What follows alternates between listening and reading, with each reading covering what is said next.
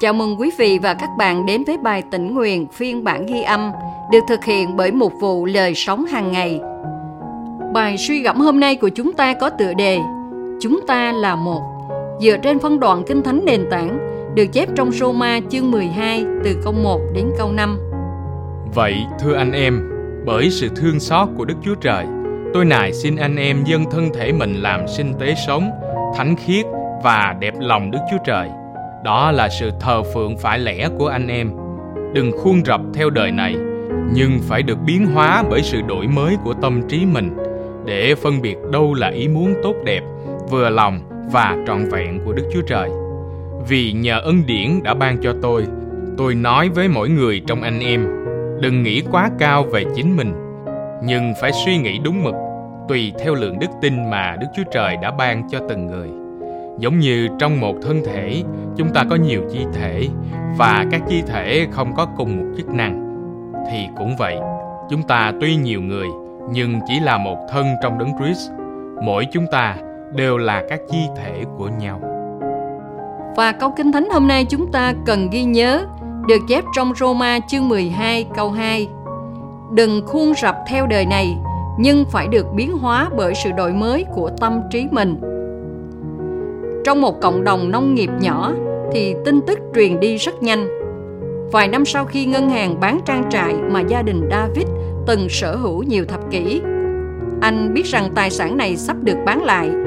Sau nhiều hy sinh và dành dụm, David đến buổi đấu giá và cùng tham gia với gần 200 nông dân địa phương. Liệu giá đề nghị ít ỏi mà David đưa ra có đủ không? Anh ra giá đầu tiên, hít thở sâu khi người đấu giá kêu gọi người khác ra giá cao hơn. Đám đông vẫn im lặng cho đến khi nghe tiếng búa chốt giá. Những người bạn nông dân đã đặt nhu cầu của David và gia đình anh lên trên sự phát triển tài chính của họ. Câu chuyện về hành động hy sinh xuất phát từ tình thương của những người nông dân, biểu lộ cách sống mà sứ đồ Phaolô khuyên dục các tín hữu bày tỏ. Phaolô cảnh báo chúng ta đừng khuôn rập theo đời này, luôn đặt ham muốn ích kỷ của mình trước nhu cầu người khác và tranh giành để tự bảo vệ mình. Thay vào đó, hãy tin rằng Chúa sẽ đáp ứng nhu cầu của chúng ta khi chúng ta phục vụ người khác. Khi được Đức Thánh Linh đổi mới tâm trí, chúng ta có thể phản ứng trước các tình huống bằng tình yêu thương và với động cơ tôn vinh Chúa. Việc ưu tiên cho người khác sẽ giúp chúng ta tránh nghĩ quá cao về bản thân.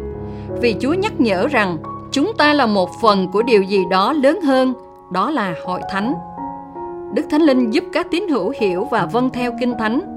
Ngài thêm năng lực để chúng ta cho đi cách quên mình và rời rộng bày tỏ yêu thương, để chúng ta cùng nhau tăng trưởng. Bạn sẽ đặt nhu cầu của người khác lên trước nhu cầu của mình như thế nào? Đức tin của bạn được tác động ra sao khi ai đó đặt nhu cầu của bạn trước nhu cầu của họ? Chúng ta cùng nhau cầu nguyện.